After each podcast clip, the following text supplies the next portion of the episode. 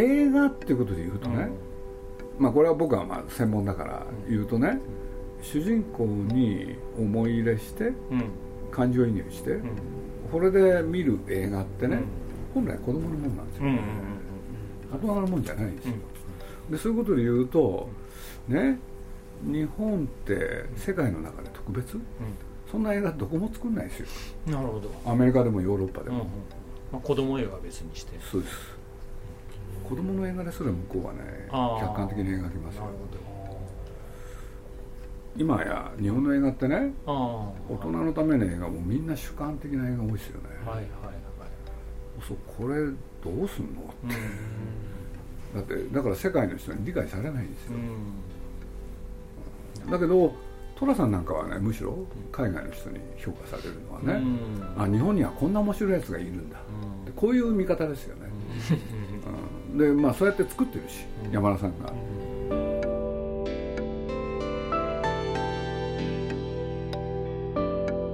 鈴木敏夫のジブリ汗まみれ。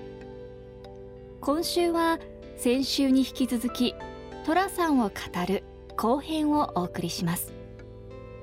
これは「週刊文春新年特大号」に掲載されている寅さん特集で鈴木さんが受けたインタビューの模様です鈴木さんは現在公開中の第50作目となる最新作「男はつらいよおかえり寅さんを含めテレビドラマ映画「すべての男はつらいよ」シリーズを視聴してきた寅さんファンでもあります。インタビュアーはライターの柳橋寛さんと「週刊文春」編集部の畑野文平さんです。今週はこんなお話から。まあ何しろね渥美さん亡くなって随分立ちますね。経ったわけでしょ、はいそうするとね今今時寅さんがいたらどうなるっつったら、ねあの人の居場所ないのがこの日本。やっぱりそういうことですよね。これで僕ねあのコメント頼まれて、はい。本当ねちょっと悩んだんですよ、うんうんうん。でななんだかっつったらねすぐ思いついちゃったのがねあの例のねあのブレヒトでしたっけ。ブレヒトですか？いやもうよく使うんですな。よよく使うんですよ、はい。ねあの英雄のいない時代は。ああなるほどなるほど。それをね前にも使ったことがあったんでね2番センチで申し訳ないけれど寅さんのいない日本は。寅さんのいない日本は不幸だけれど、ね、必要とする日本はもっと不幸だ確かに。もうこれしかないなと思ったんですでそれだけじゃちょっと寂しいからね。俺で僕はこれを見て本当にいいと思ったんであの率直に一言付け加えたんですよ、山田さん山田監督もう一本作ってください これならまたね51本目も期待できると思ったんで、はいはいうん。それが僕の本当素直な感想で,、うんほんでとにかく後藤久美子が本当に良かったですね、そうですね。うん、あれびっくりした、ずっとね向こうで暮らして芸能界とは関わりなかったのにいきなり戻ってきて、そうなんですよね、だから僕ねまあ映画を通して言うとね、うん。あれ正確な話数はちょっと間違えるかもしれないけれど、48話目まで、はい。あれ多分ねカメラは高場哲夫さんこれね寅さんってねやっぱり高場さんの力ものすごい大きいんですよね。ああでどういうことかっつったら、ねどうやって撮るかっていう時に、あの人って実はすごいなんて言うんだろうセンスがいいっていうのかおしゃれっていうのか。そうそう寅さんってね、まあ、高場さんっていう人僕ずっとねあの人のカメラって追いかけてきた人なんで。でそれで言うとね、あのまあ、簡単に言うとフランス映画みたいなんですよ根底が。カメラワークが。そう。それはなんか俺でね、そこに寅さんを入れて、俺で喜劇にする？うん。これはねあのなんつったらいいかな。やっぱり良かったんですよね、あそうあプロの目から見るとそれがあるんですね。あるんですよ。これで、まあ、これ本当申し訳ないんだけれど、かけローマ島の最後49作目ですかあれ、カメラ変わったんですよね亡くなったから。なるほど。そしたら全然違うんですよこれでね映画ってね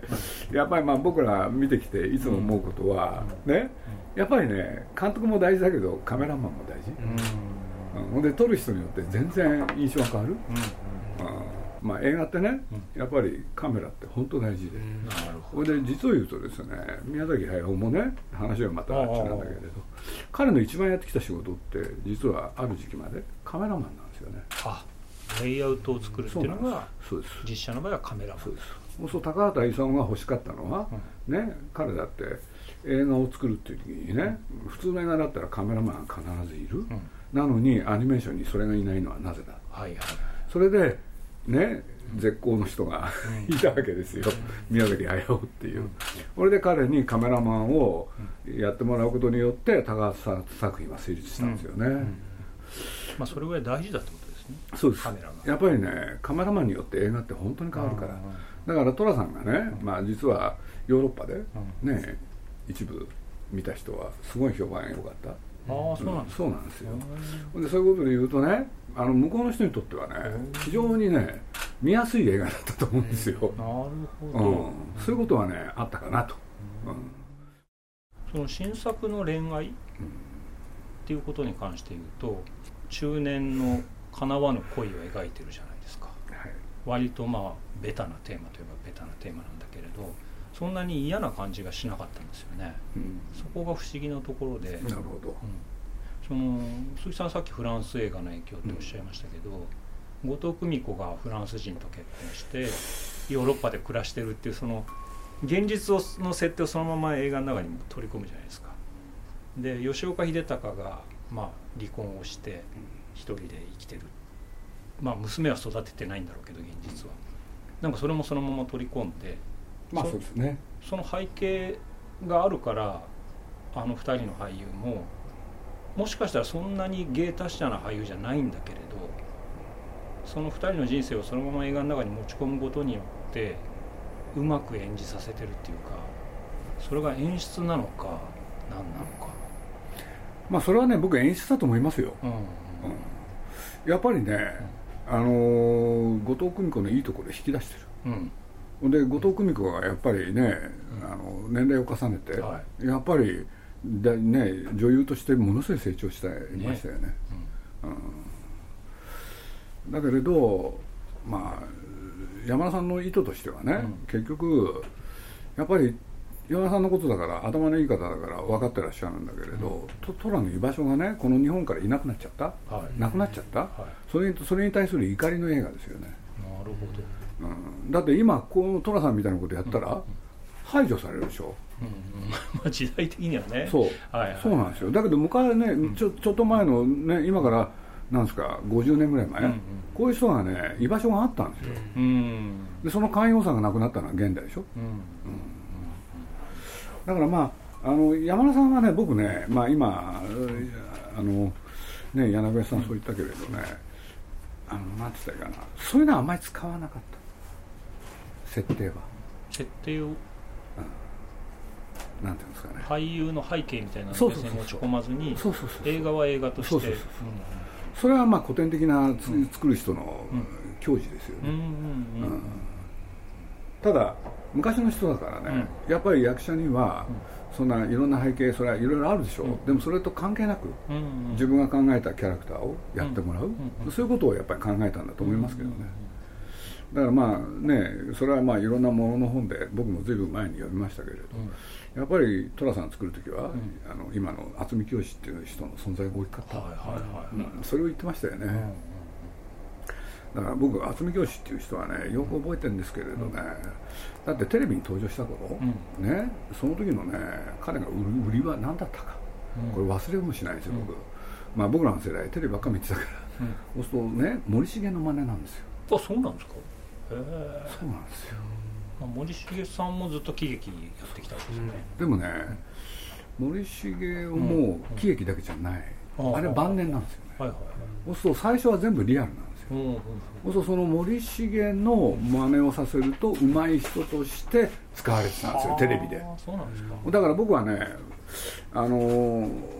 渥美清っていう人を最初の頃、はいはい。そういうふうに出てきた人かって見てたんですよね。真似をする人というそうなんですよ、だから僕ね渥美清さんでは忘れられない作品があってね、東芝日曜劇場っていうのがあって TBS、うんうん、そこでね「お別れよ」っていう。これは何かというとですね。ね戦後、うん、まあある男が。ねある女優を好きになって、うん、でその女優は芽が出なかったんだけれど、うん、2人でつつましく生きてる、うん、そしたらねそれじゃ暮らしができない、うんうん、それでねその女の方がね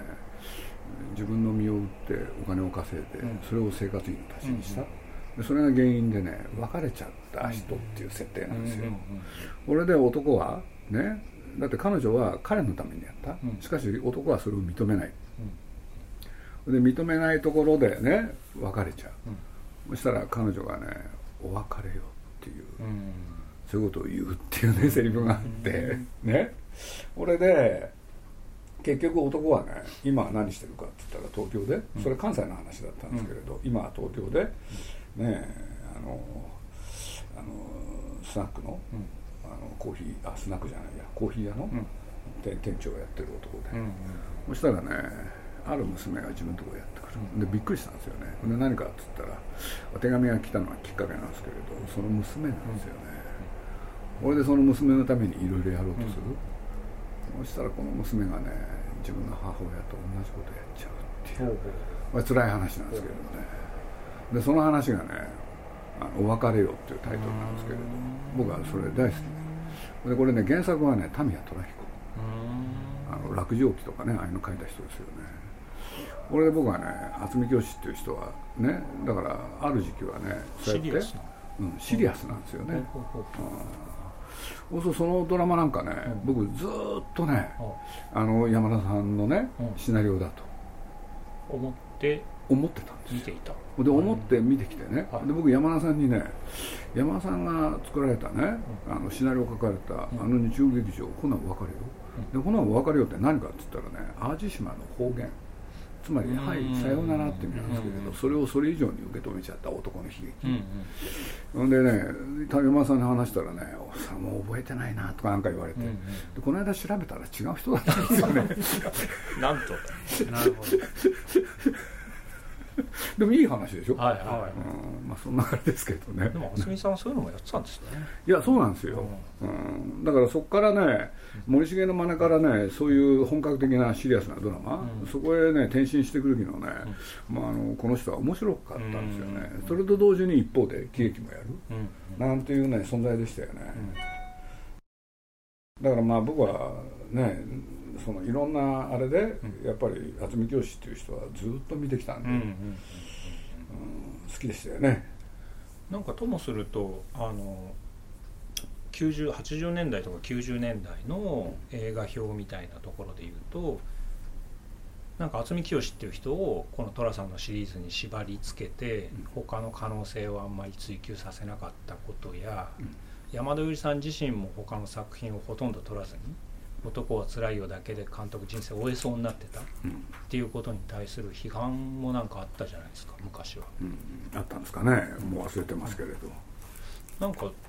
でもまあ今となって僕はね、うん、そんなこと全然思わないですよ、うん、だって大テーマいろいろやったんだもん。はいはいはいだって寅さんってテーマ1個だけじゃない、うん、それこそものすごいですよ、だから日本が描いてきた、まあ、松竹伝統の家族って話、そのねいろんな細かい話、このシリーズの中で全部やったんですよ、だからそういう意味ではね山田さんもそれから渥美教師も、それに対して僕はね不満はなかったと思う。今の時代っていうのが寅さん的なものを許容しなくなった。現実社会では多分そうですよね。そのコンプライアンスだとか、はい、えー、法令遵守だったりその、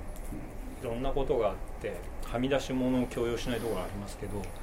でもだからこそみんななんかどっかでこう寅さん的なものを求めていて、で劇中で言えば三生が寅さんにものすごく会いたがってるわけじゃないですか、はい、言葉を聞きたいと思っている。なんかその気分っていうのは確かに言われてみると今の時代の気分だなとは思ったんですよね、うん、高度経済成長っていうのもね、うん、まあ、僕はあの10代、うん、IT だったんですけれど、そ、ね,、の時にね、まあ強烈に覚えてるのが、ね、じゃあ高度経済成長って本当にみんなにとって幸せな時代だったかですよね、はいはいはい、そしたらやっぱりみんな息苦しかったんですよ。今以上に。そそれを救ってくれたのがね植木仁だったんですよ。だからサラリーマンは気楽な稼業ときたもんだ、はい、あの一言でねみんなね解放されたんですよ、ほんでそういうことで言うとやっぱり時代を反映する、うん、でだからまあそういうことで言うと、ね、寅さんっていろんな面があって、でそういうことで言うとね、まあ、実は寅さんっていろいろ書かれましたけど一番書かれたのは「ディスカバー・ジャパン」でしたよね、あのキャンペーンの。ねい。ろんなとこ行くから、はい、ああ旅映画としてね。これね、みんなね、寅さんが次どこへ行くか、はいはいはいはい、それから誘致、はいはい、もういろいろあって、これでね寅さんの行ったところへみんな旅に出る、はいはいそっちの方が多かったですよ。で旅は何のために出るかって言ったらそれこそ自分の解放でしょ、うんうん。うん、だからねその今の植木仁にな,、なったのかって言ったらそういうわけではなかったしね。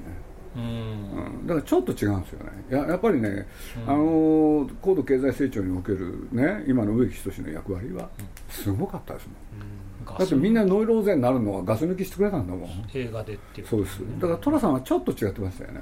寅さん男はつらいよは、その高度経済成長のその猛烈サラリーマンのガス抜きではなかった。と僕は思いますけどね。でなんでかって言ったらね高度経済成長が終わった後ですよ。むしろ。そう。の終わりかけの頃、うん、終わりかけの頃に始めそう。まあそうそう、そうか、う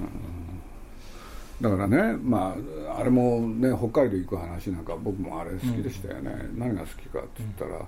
ね要するに牧場で働く？はいはいはい。3日ぐらいで働けない。ね？だから気持ちはよくわかるわけでしょ、はいはい、うん、でもああいう時のね北海道のあの撮影、うん。すごいっすよね。あれは喜劇ですか？違うでしょ、うん、本格的な映画ですよね、これで流れる曲はクラシックでしょ？うん。そうですうん。そうなんですよね風天家業と真面目な労働との対比っていうのもねしばしば描かれてるところで。だから額に汗して働かなきゃいけなかったわけでしょ。ですよね本来はね、うん。だけど今や額に汗してはみんな働きたくないわけでしょ、うん、だからね僕ね実はね一昨日ぐらいかな面白い体験したんですよ、うん、これまあちょっと前の作品ですけれど、うん、テレビでね「その煙の王様」っていうテレビをそれこそまた東芝日曜劇場を見たんですけど僕よよくねあの CS でねやってる日曜劇場っていうのを結構見てるんですよ。そしたら若いのと一緒に見て面白いことが起きたんですよ。それ何かって言ったらね、まあ、主人公の少年はお父さんが昔の国鉄で、これでね事故で死んじゃったんですよね、そしたらね家がね生活やっていけないでしょ、そしたらお母さんがいて子供たちがいるんだけれど、その国鉄のねその土地にね、うん、にあの客車、うん、その中で暮らしてるっていうかであやくなてはねお母さんも稼ぎが少ないから小学校の男の子がね、一家の稼ぎを、うん、それ1962年なんですよね、そうするとね面白いことがあったんですよ、一緒に見てたやつがね、若いですよ、主人公のまず少年、汚いですよね。本当に汚いですよ、それってね、メイキャップじゃないんですよね。本物なんですよ、ね、なるほど。でね、まあ、川崎は舞台だったから、そうするとそこのね工場で働くいろんな人が出てくる。そしたらね、面白いこと言ったんですよ「あの人たちって役者さんなんですか?」って。で僕は知ってるから「全部あれ役者だよ」って言ったら「え？っ?」て「あれメイキャップなんかしてないですよね」みんなねそういう顔してたんですよ。役者自身がそういう顔だったっていう。だからね日差しを浴びてね、眉間にねいろんなところにシワがあったんですよ、ところが皆さんね家の中で暮らした人が今ね、そういう時代を描いてもリアリティがないのはそこですよね。確かに今の俳優ってみんなつるっとしたもんね。そうなんですよ、それねアメリカ映画なんかもそうなんです現代のドラマとか映画って出る俳優がみんな子供みたく見えますもんね。だからね戦時中なんて絶対描けない、うん、顔が違うんだもん、うん、肌つやが違う、まあ抽象的な話になってしまうんですけど日本がこの寅さんの50作品というか49作品の間にむちゃくちゃ変化してきたわけじゃないですか、まあ、そうですね。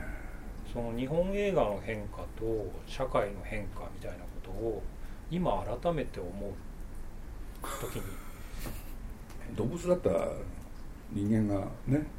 動物じゃなくなったっていう。はあ。そんなこと思いますけどね。だって本当にね当時から言われてたんですよ。寅さんがそばにいたらどうするって。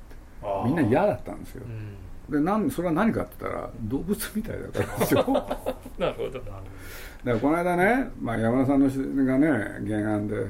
あの虎の息子の子供時代をあ,、はい、そうあれなんかリアリティないですよね、残念ながら。そう役者の問題大きいでしょ。ねやっぱみんな顔がつるんってしてんだもん、うんうん、そうね当時思い出せない、うん、いくらメイキャップしてもダメ、確かに。人間じゃないんだ。その人間とは何かですよねほどそれが一番大きい変化かもしれないですねだと思いますよね。役者の顔に全部象徴されてるっていうか。そういう気がしたんですよね。それでこの話したんですけどね。そういう意味では後藤久美子は結構ちゃんと年を取っててそうよかったですよね。少しシワが出てきてるのリアリティがあってね。だから苦労されてんだろうなと思って。ヨーロッパで暮らしてるからってあるのかなやっぱり日本は特別だから、うん、吉岡秀隆君は年取らないですけどでもなんか彼いいですよね。え？年取ったんですよと取りました？僕ら結構年取ったなと思いました。思った、あ本当？割と苦労してる感じが出てました。いやなんかそのね北の国からと寅さんとあと「三丁目の夕日」でなんかこうずっとシリーズもの続けてきてその自分の人生をその映画の中でずっとこう晒し続けてるっていうなんとも不思議な俳優だなと思うんですけど彼は団塊ジュニアの世代なんですよねちょうど。ちょっと上なんですか？いや70年生まれだったんですかね70年生まれから69年生まれで。今いくつですか？489くらいですよね。厳密に言うともう少し下なんですよねジュニアは、はい。うん、やっぱりね60年からですもん、うん、そその10年間、うん、本当の最後ですよね、だからそんな時にね寅さんが登場したっていうのは、やっぱり面白かったですよね、え？ってこのまま発展していいの？って、そうじゃないよっつって時代を止めるみたいな作品でしょ、うん。今思えばそうなんですね。で寅さんにみんなねどっかでは憧れたはずですよ、うん、だって自由にねあっち行ったりこっち行ったり、はい。うん、それはそう思いますけどね、うん、2週にわたってお送りしてきました鈴木さんの「寅さんを語る」いかがだったでしょうか？今回のインタビューの本編は「週刊文春」1月2日9日新年特大号の寅さん特集で読むことができます。ぜひそちらもご覧ください。来週もお楽しみに。今若い人がこれ新作を見に行くかどうかはょっとわからないんですけど。難しいですね。あの山田さんがね、うん、若い人が見ても面白いように作ったけれど。そう思います、ね、じゃあ本当には見てくれるとかだったらなかなか厳しいですよね、多分。だけどね見ればこの前作最初全部ビデオ。でうん、その後もう一回あの DVD ででそういうことで言うとねこのうん十年若い人に随分寅さん見てたんですよね。なるほど、うん、そしたらみんな面白がってたから、うん、その時代その時代で。で、まあ、ここへ来て特にね、まあ、最初のうちはみんな客観的にね見てる若い人が多かったんだけどここへ来てみんな主観的に見ますよね。それこそ柳林さんが言ったみたいに。見ちゃった。思うんですよ、うん、あのやっぱり時代変化ですよそれ、はいはい、ね。あとね新作について言うと新作の方がむしろ客観的だなと思いましたそういう意味では。その夏木マリさんのそれこそ老いたあのママのスナックのママのなんか現状みたいなのをすごくなんていうのかなある意味リアリズム的に描いてたし旦那の橋爪功さんが老人ホームに入っちゃってね ボケちゃってたりだとか。